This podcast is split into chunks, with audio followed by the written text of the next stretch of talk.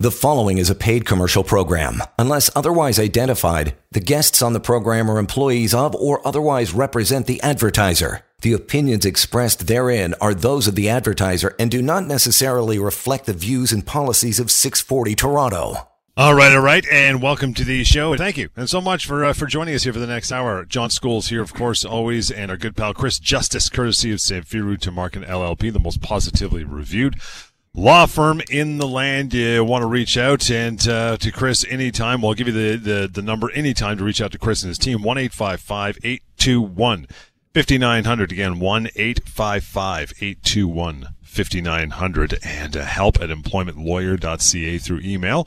And if it's anything about uh, maybe severance, workplace harassment, constructive dismissal, human rights, anything under this banner, you can reach out to Chris anytime and the crew. They're there to uh, answer your questions. That's what they do best. What you need to know about employment agreements. We'll get to that topic here in just a bit, but I know Chris, you got a couple things to uh, chop your way through when it comes to the uh, the week that was, pal. What do you got going on? Yeah, good morning. So, uh, as you mentioned, as always, a couple things off the top. The, mm-hmm. the first thing I wanted to talk about uh, something more recently in the news that I've been seeing a lot of, which is that there are uh, some economists who are predicting or, or, suggesting that a recession may be coming. Of course, this is due in part to the ongoing COVID pandemic. And I thought it would be a good opportunity to sort of explain to the listeners what a recession could mean as far as somebody who loses their job and how that might affect their severance entitlements. Um, so, an employee, on the one hand, might assume that during a recession, it could take them longer to find a new job, of course, and that on that basis, they should be given more severance. And then at the same time, their employer may assume that during a recession, you know, with those added financial um, pressures that come along with it, that they may be able to get a bit of sympathy from the courts and maybe provide the employee with less severance.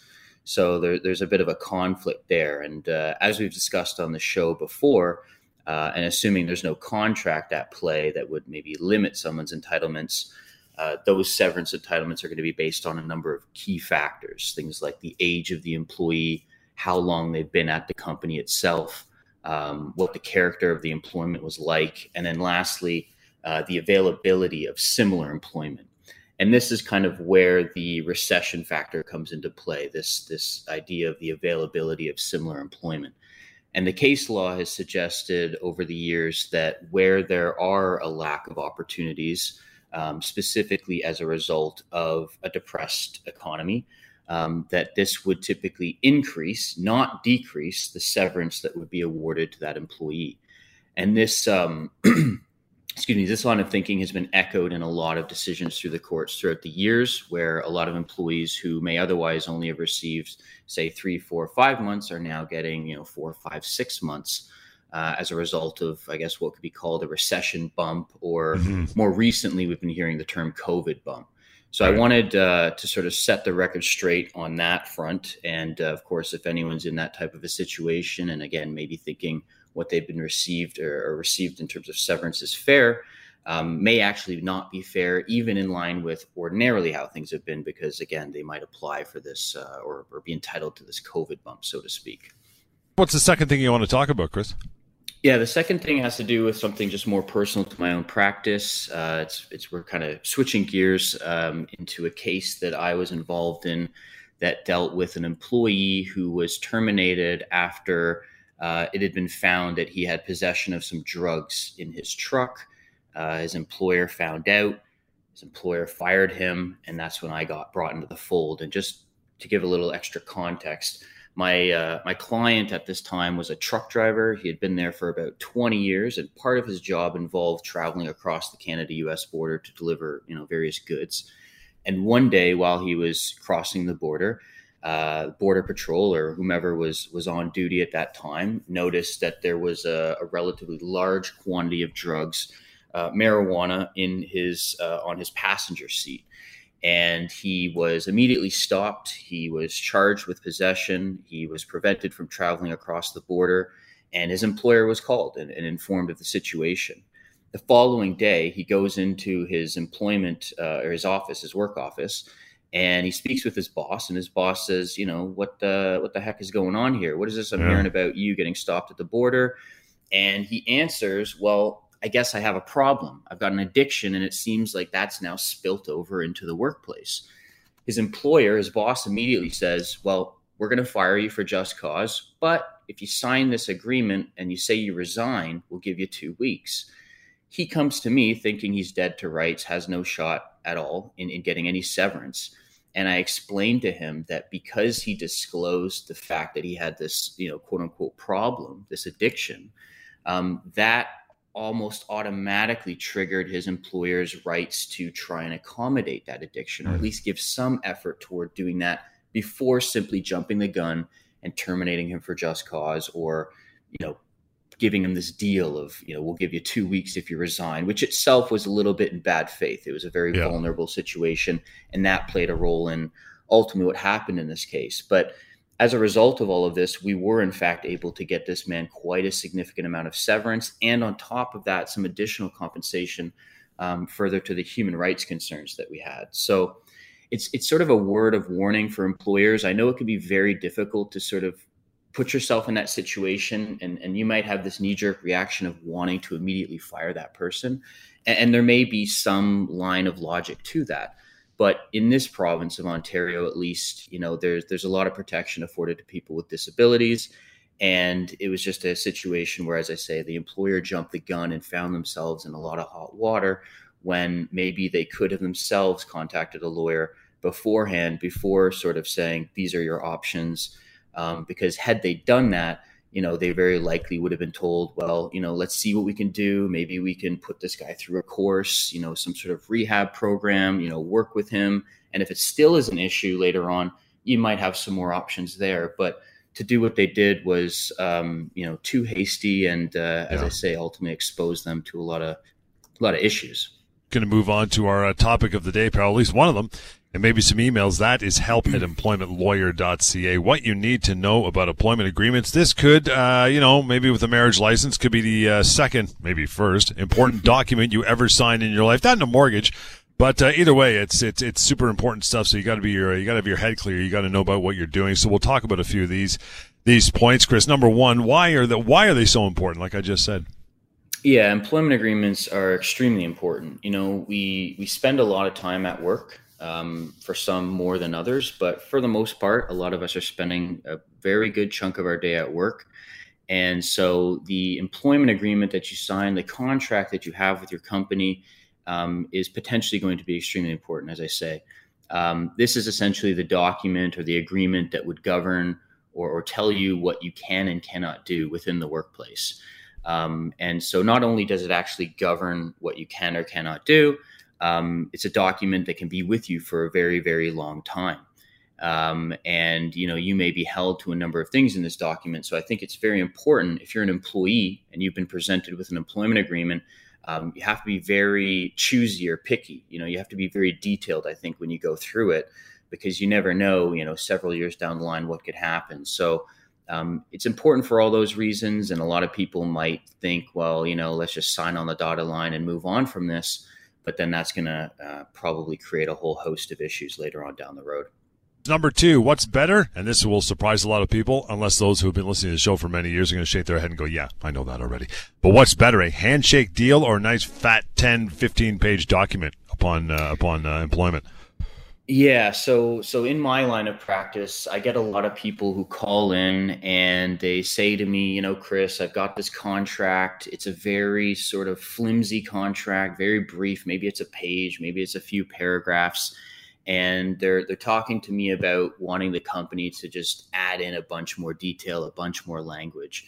But in actuality, for the most part, a handshake is probably going to be a lot better than a 10 or 20 or 30 page document because while you may think that more details could be better and certainly in some sense it could be in terms of maybe like your job description for example getting a good idea of what it is you're expected to do um, for the most part having a 10 or 20 or 30 page like long lengthy type document is going to be much less favorable uh, to you than simply a handshake because there's going to be a bunch more fine print. There's going to be a lot of language in there that you may not understand.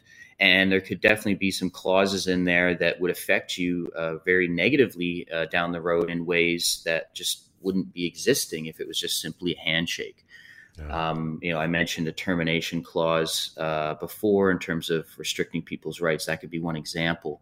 Um, but you know, that type of a lengthy agreement will likely take some of your rights away or entitlements away, and at the same time give your employer a lot more power. So I guess it depends who we're talking about as far as what's better, an employer or an employee. But certainly for employees, uh, in a lot of these cases, a simple handshake is going to be doing you a lot more favors than than the other again, I guess it, it's just that thinking, right? Of you, you feel just automatically like you don't have your, your rear end covered if you're going in with a handshake. You don't have this big fat document you mm. keep in your filing cabinet at home. You're like that. That's the way things work. You know, I right. buy a car, I want the paperwork. You know, a mortgage, I want all the paperwork. I want to make sure I'm lock, stock, and barrel covered. But uh, yeah, when right. it comes to employment, yeah, man, good. High five. Start Monday. You're perfect. I mean, that just that's so much better, right?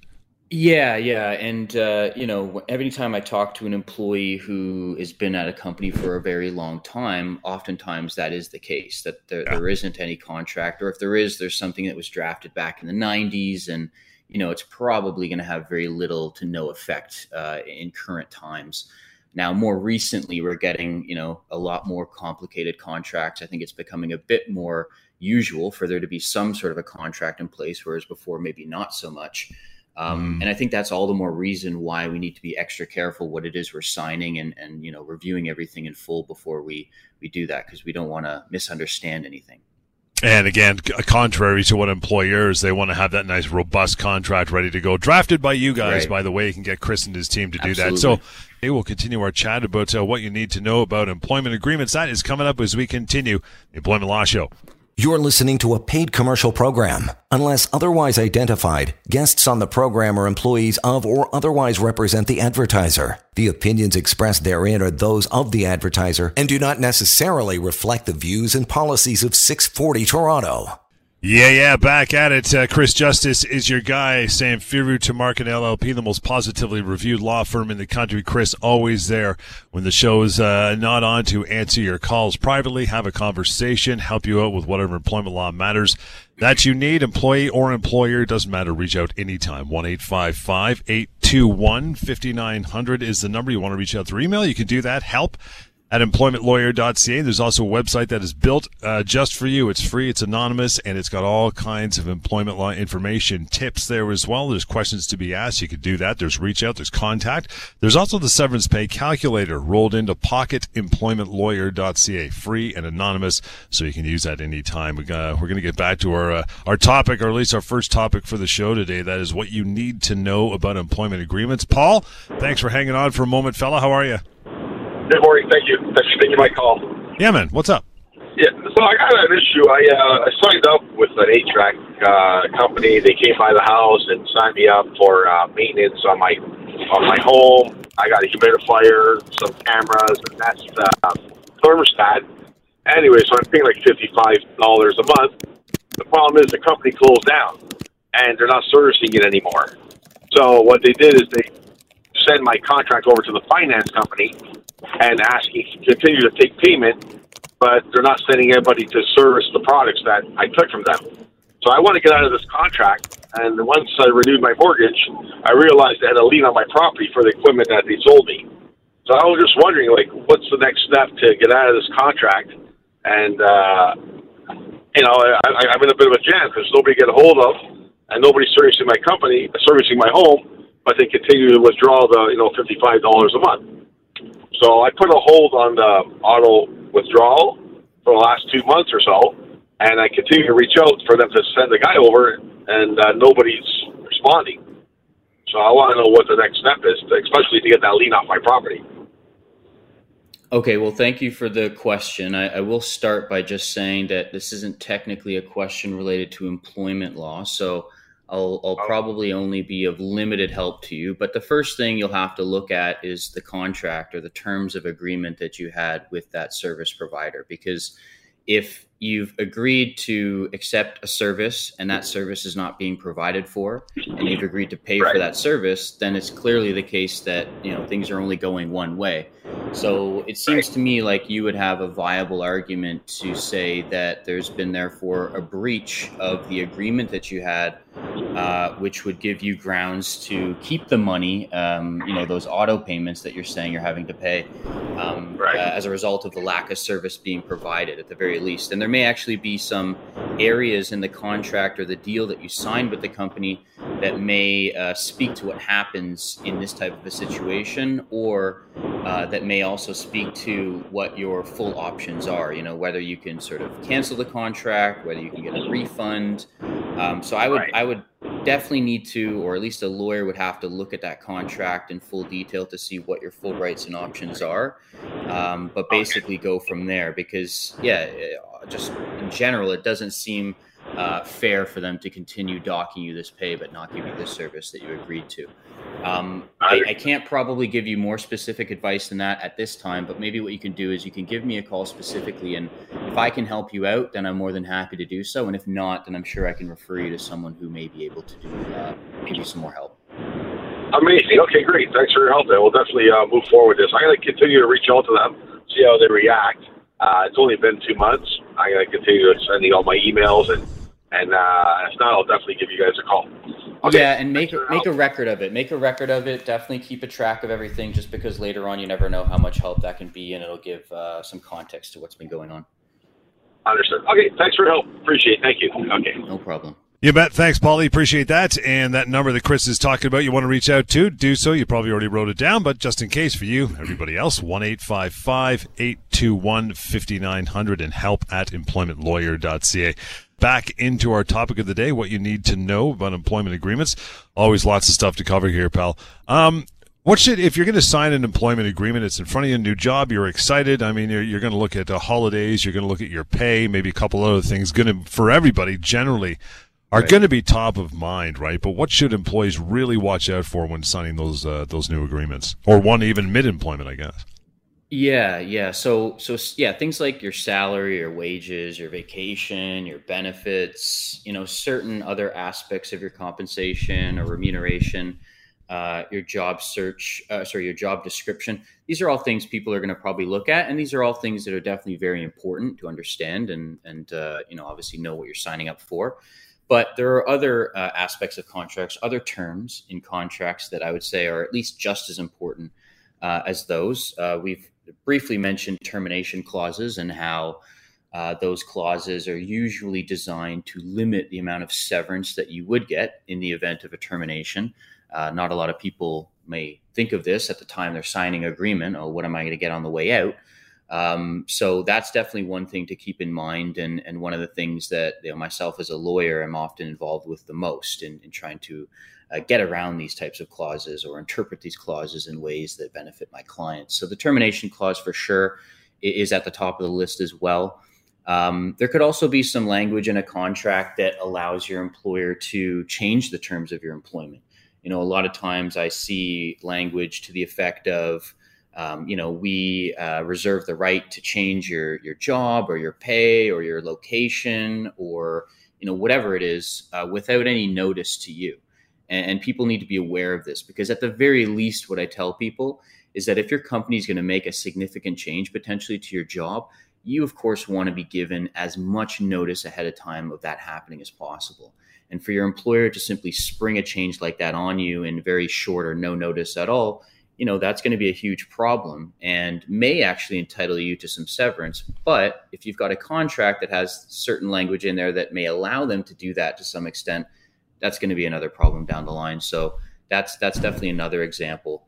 Um, there's a there's a third example uh, which has to do with non-competition clauses. Mm-hmm. Now, actually, in Ontario, as of October of last year, these clauses were banned, um, and they were banned um, partly or, or, completely for the reason that they put a restraint on someone's ability, of course, to go out and find work after they leave a, a, an employment yeah. situation. You know, you can't compete with any of our competitors within, you know, the planet Earth.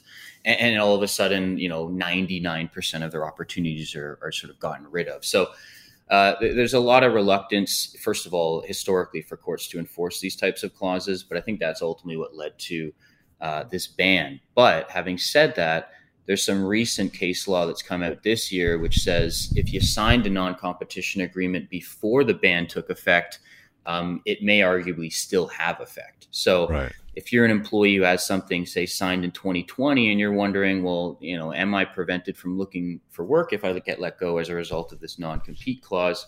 You know, that that's still a question up for debate. I won't say it's for sure you are uh, prevented because again, courts don't like these, and it'll kind of come down to how reasonable the clause is. But nonetheless, non-compete clauses, um, at least up until October, uh, have been a very important thing to look at as well.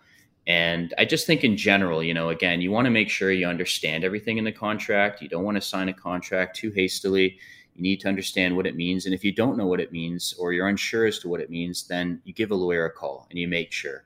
Because, you know, again, going into rela- uh, employment relationships, everyone's optimistic, full of hope, and they rarely think of sort of what could happen, you know, in the case of a termination or this or that or the other. So going into the situation as fully informed as possible is, of course, always the best advice there. Do you have any negotiation power when it comes to things you may not like before signing that agreement, like a non-competition, or they want to be able to, the you know, the the right to reduce your pay or put you on temporary layoff or move your work location? There could be a whole bag full of things you don't like. Can you negotiate right. some of it out? Well, yeah, I mean the non-comp, you you might just be able to simply refer to the ban and, and get yeah. that nixed completely. But uh, yeah, no, people come to me a lot and say, you know, Chris, I've, I've got this contract. I'm not entirely happy with it. I'd like this improved. I'd like that improved. You know, this isn't really good for me. I want this taken out. And you know, they ask me, you know, what what kind of ability do I have to negotiate? And the reality is that you know, a lot of people will have that ability to negotiate. You shouldn't assume that you should just accept what's being given to you. Um, you know, if you want to maybe increase the pay based on industry standards or your worth to the company or, you know, whatever it is that you want, I, I definitely don't think it can hurt. And at the end of the day, as well, you need to realize that you've been selected for a certain reason. A lot of people have been offered jobs or are offered jobs because they were the most successful candidate of the bunch that were interviewed. So there's got to be some reason why your employer chose you and a lot of times you can use that as leverage to, you know, better negotiate some terms. Now, are you going to go in and have a list, a laundry list of 20 demands that you want and not back down at all from any of them and, and expect to get all of that? yeah, not likely. But if we're talking about a few things, um, then I definitely think it's possible. It may actually make sense to have you know five or six things, knowing that only three or three things you want, and then you can sort of concede on you know items four, five, and six to try to get those those more important items you have. So there's there's a little bit of a strategy maybe involved there, but definitely negotiations are possible. A lot of times I see people negotiate contracts in a in a more positive fashion. So um, you know that's probably my two cents on that question. Let's get a call in here before we break. Paul, thanks for standing by. How are you? I'm good, guys. How are you? Beauty. What's on your mind? Um, just a couple of questions for you guys. Um, specifically, I I realize that um, you know you're allowed to uh, your employer's allowed to uh, have you work up to 48 hours per week as long as they compensate you for that eight hours at time and a half. That's okay. Our company's done that a couple of times. Um, it sucks, but it's okay. Uh, but um, coming up on the 29th next week, they have put before the long weekend an unpaid day off. Um, I just, I'd, I'd like to know if if that's legal or not. I, I really don't know, and I certainly don't want to get anybody in trouble. But I'd like to know why I'm not going to get a pay a day off before the long weekend, but I'm going to get it unpaid unless I take vacation to cover that eight hour shift. Uh, just a quick question: Were you told specifically why they were not going to pay you for that day? It was a notif- uh, It was just a notification with our normal uh, long weekend day for the civic long weekend, which we get paid for the Monday. I don't remember seeing anything specifically why. The only reason I can think of is maybe it's a little bit slower. Maybe you know they don't want to have right. the overhead to pay when we're not making that many sales, which, but right. again, it's it's more of a.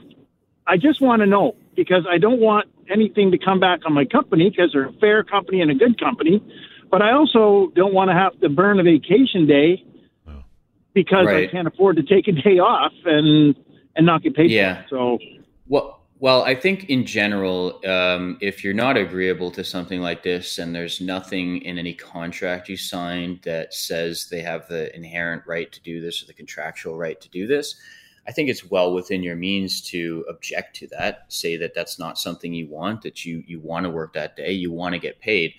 Uh, it, it, seems like maybe what's happening is they're arbitrarily changing the terms of your employment. They're just choosing not to pay you and others for a certain day. And you know whether that's due to the you know possible recession or the economy or, or some issue there i don't think that necessarily justifies a company in in you know not paying someone. Just as much as i don't think a company's justified in laying somebody off due to a recession and not paying them. So um, it seems like what you're saying could very well be a breach of your contract or a breach of the terms that you had with them um, but the question, I guess, is if they do insist or ultimately take that day off of your pay, you know, what are your rights? Because you know, it, it, may be much more difficult, of course, to allege that they've essentially terminated your employment just by virtue of having one day be unpaid versus if there were several more days. Mm-hmm. So I think while it seems like it's a technical breach, does it or would it allow you to use this as a way to get out and get severance? That's going to be an uphill battle. But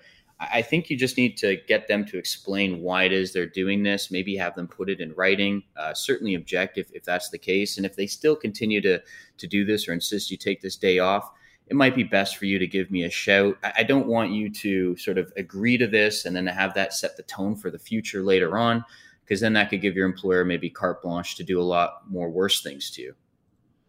Paul, appreciate the call. You want to reach out to Chris, we got to let you go and move on to another break and more content, but you can do that anytime, Paul. Get a hold of Chris, 1 821 5900, help at employmentlawyer.ca. We'll continue the employment law show after short break.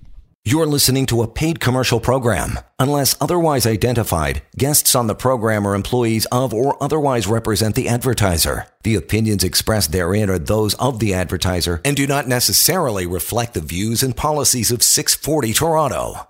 Chris Justice is here uh, today, courtesy Samfiru Tumarkin LLP, the most positively reviewed law firm in the country answering all your questions uh, about employment law and all the uh, tangled web that we weave when it comes to this particular topic. You can reach out to Chris if you want anytime, 1 821 5900, help at employmentlawyer.ca. We were, uh, before the last call in the break, Chris, talking about things you need to know about employment agreements. We talked about uh, signing that agreement. Can you negotiate some of the things you may not like in there? So now we'll fast forward to the point where you've signed the employment agreement without advice, just heard the show, you're panicking. Now what? Right, right. So a lot of people think that because they didn't get any advice, any legal advice before signing a contract, that it's therefore unenforceable, that it's just going to be set aside and, you know, whatever worries they had about any language in that contract, no worries at all. But that's for the most part incorrect. Um, if you've signed a contract, regardless of whether you received advice, you're very likely going to have to live with that contract. And that's also why I go back to it being so crucial to understand you know what it is you're signing you know what it is you're being asked to sign rather than sort of coming to that at a later point in time you know it's better it's better not to have a fire in the first place than wow. than have to go and put it out later um, i mean there certainly are cases where uh, you know you've signed something and it will get set aside like one example would be if and not to say this happens uh, at all or very frequently at all, but one example would be you're you're in a room, you're told to sign a contract, you're told to sign the contract right there and then, and you know there's a lot of pressure being put on you. Yep. You're not really given any time to even seek legal advice, even if you wanted it, and you just sign it literally the the second or a few minutes after getting it, and and you go on your way. Now, again, not going to say that you're 100% in the clear here but clearly, there are some uh, exceptions where a lot of duress and pressure and, and that kind of stuff can can be placed on somebody. But that's also why a lot of companies, you know, of course, they're not for the most part stupid. They'll they'll give somebody usually a week or two to sign it. They'll have some section in the contract that says that you know the person who's signing it has had the opportunity at least to get independent legal advice, even if right. they haven't gotten it. They've at least had the opportunity and so that's that's something you, you'll see a lot in these new contracts. But um, in general, you know, that's never really a good argument to to make or rely on. So again, you want to make sure you're, you know what you're getting into. How about for those who are already working and then maybe the uh, the boss heard our program, figured, okay, I got a guy who's been here for ten years, twenty five years, two months, and now I'm going right. to have him sign this new contract. A, does that person have to sign it? And B, should they not get something for signing it to make it kind of legally binding? Yeah. Yeah, I was going to say the the question would be what benefits are going both ways, right? right? So if if you're mid employment and you're being presented with a contract first of all, why is your company having you sign this contract? Are they simply having you sign a contract that confirms what's already been in place for several years and they were just lazy or you know not on the ball to get you to sign the paperwork earlier because that would be a very different situation and i would be very hesitant to sign something like that um, on the other hand if you are let's say being promoted into a new role and the company wants you to sign a contract and, and maybe that contract looks a lot different than the first contract you signed but you're being promoted you're getting more pay you're getting some incentives and, and there's now sort of a benefit potentially going both your way and the company's way then if you sign a contract like that there's a very good chance or much higher chance that that is going to be enforceable um, but there's also still, uh, you know, the advice that you should be speaking to a lawyer either way. You know, anytime you're presented with some kind of a document or contract to sign, regardless of what's in there,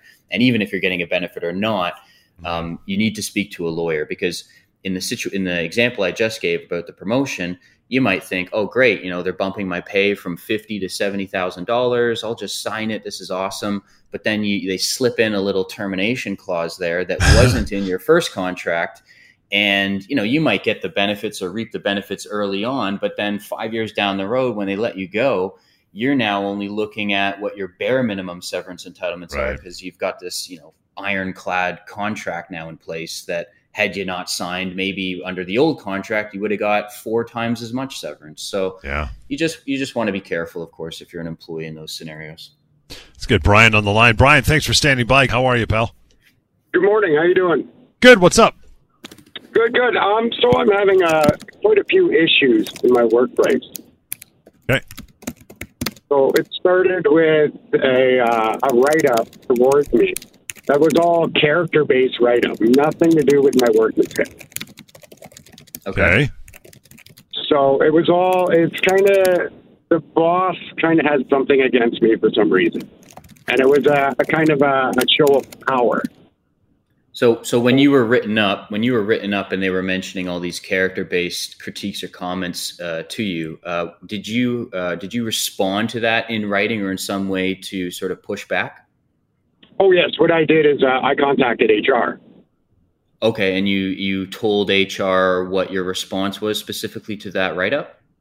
Yes, and then I've been having meetings with HR on and off. Finally, had another meeting and there, there's a lot going on because there's a lot of nepotism within the place. Right. So there's a lot of family members that work there that get favored, that get paid not to be there, um, that get higher raises. Right. It, it's really it's it's created a toxic environment where a lot of the staff has recently left. Okay and and so this back and forth with HR um, is has HR accepted uh, your your pushback or your response to that criticism? Are they trying to work with you, or are they essentially taking the position that your boss took or, or whoever wrote you up? In, in a roundabout way, HR dealt with my situation, did an investigation, and then just wants to put things behind. It's like moving forward, this will no longer happen. Moving forward, this will no longer happen. But there's been okay. more than there's been name calling, uh, ridiculed, um, things totally unprofessional. I, I was actually called a name in front of HR. Okay, well, it seems like uh, while there may have been some efforts to resolve the issue between you and, let's say, whoever wrote you up or you and those within the company, that there still seems to be persistent issues, like you say, name calling, ridiculing, unprofessionalism, um, perhaps harassment. It may be the case that for you, the work environment has now become toxic or, or has been toxic, and you're wondering what your options are, or, or did you have a different question? Yeah, because it's become so toxic. What happened was I brought up the fact of family members being paid not to be at work. I brought up the nepotism. And then mm-hmm. it was turned around. I was written up. I was in the wrong. I created a toxic work environment. Mm. So gotcha. not only, and not only myself, other employees have seen it. Like a head of another department left. They quit as well. Okay. And since in the past four months, it's not a very large staff, about 10 people, four have left. Four or five. Actually, another one just resigned this week. And and have you spoken to anyone or filed any complaints specifically about the name calling and ridiculing and all that type of stuff? Oh yes, I did with HR. And and they're just sort of trying to brush it under the rug. Yep, and just saying moving forward, moving forward. And my last emails with HR because I refuse to have phone calls. I want everything emailed, everything documented. Um, my last meeting was moving forward. And once again, like I have copies of all emails, all HR responses. And what I, have said is it, it's been a talk. It's created a toxic environment where I'm not comfortable at work, and I'm not safe. And there's been so many things that have happened that I I can't go into the workplace. And they just simply disagree, is what you're saying, with your characterization of the workplace. Yeah, and now they're offering me a uh, a leave and things like that, but not covered through the company. Whereas my stress and anxiety and everything is a direct cause of my my my uh, my boss. Right, right. So, so what you're sort of describing, at least, sort of can suggest that, as I said before, there's this poisoned work environment. Um, generally speaking, your your employer has to have the environment be healthy and safe and and all that kind of stuff. So, anytime there's a poisoned work environment, arguably, you could, as an employee, say, "Well, this isn't what I signed up for. You have to keep the employment sort of environment healthy, health, you know, and safe for all." And that's not what's been happening. I've been presenting multiple complaints, which I've recorded. Nothing's been done. And so now I'm at a point where it's almost like I'm forced to leave or go off on some kind of a medical leave of absence or stress leave as a result of all of this. And what you may be looking at is a potential constructive dismissal, which in the eyes of the law is essentially a termination. Um, however, before I, you know, say to you, you know, tell them you're quitting or do this or do that, I definitely would want you to give us a call. Uh, like you say, it seems like there's a lot of issues going on and you want to be careful kind of what you communicate and what you say before simply just leaving uh, and then just putting all your eggs in that basket of hoping you get this huge severance payout. But definitely give me a shout and I'll see what I can do to help. Thank you, Brian. Going to let you go. Here is that number to reach Chris as we get into one final break before we continue. One eight five five eight two one fifty nine hundred and help at employmentlawyer.ca. More employment law show is on the way. Stand by. You're listening to a paid commercial program. Unless otherwise identified, guests on the program are employees of or otherwise represent the advertiser. The opinions expressed therein are those of the advertiser and do not necessarily reflect the views and policies of 640 Toronto. Alrighty, last few minutes of the show. Thank you so much for sticking around today. Uh, I want to remind you, you can reach out to Chris Justice anytime when we're done for a further conversation and talk about your plight when it comes to dealing with your employer. If you have one, uh, 1 821 5900. That is help at employmentlawyer.ca. I want to get to a couple emails here in the last few minutes. Uh, Chris Tiffany. First up says, uh, Hey guys, uh, question. I quit my job in the heat of the moment. After calming down, I tried to go back to work a few days later, but they refused to have me back, insisting that they had accepted my quote unquote resignation and that no termination pay was owed. Am I owed severance? Yeah, so in this case, there's a very, very high chance that you are owed severance. Um, I've definitely had situations in the past happen where, uh, or my clients, anyways, have had situations where they have left the job in the heat of the moment. You know, there's been some blow up with the boss. Uh, maybe they take a bunch of their personal belongings and they just leave the office. They just jet out of there and maybe they say they're quitting maybe they don't say they're quitting but the company essentially takes that as a resignation. Um, and then um, you know in tiffany's case she's coming back a few days later maybe after having cooled down um, maybe coming in sort of to apologize for some things that might have been said and stating that she's ready to go back to work. You know hopefully we can just get back to thing, uh, how things were Um, but in Tiffany's case, it seems like the employer said, nope, too bad, so sad. It's too late. You've already quit, and we're accepting your resignation, and we're not paying you a dime. Well, mm-hmm. in, in, that type of a scenario, as I say, there's a very good chance that Tiffany would be owed severance.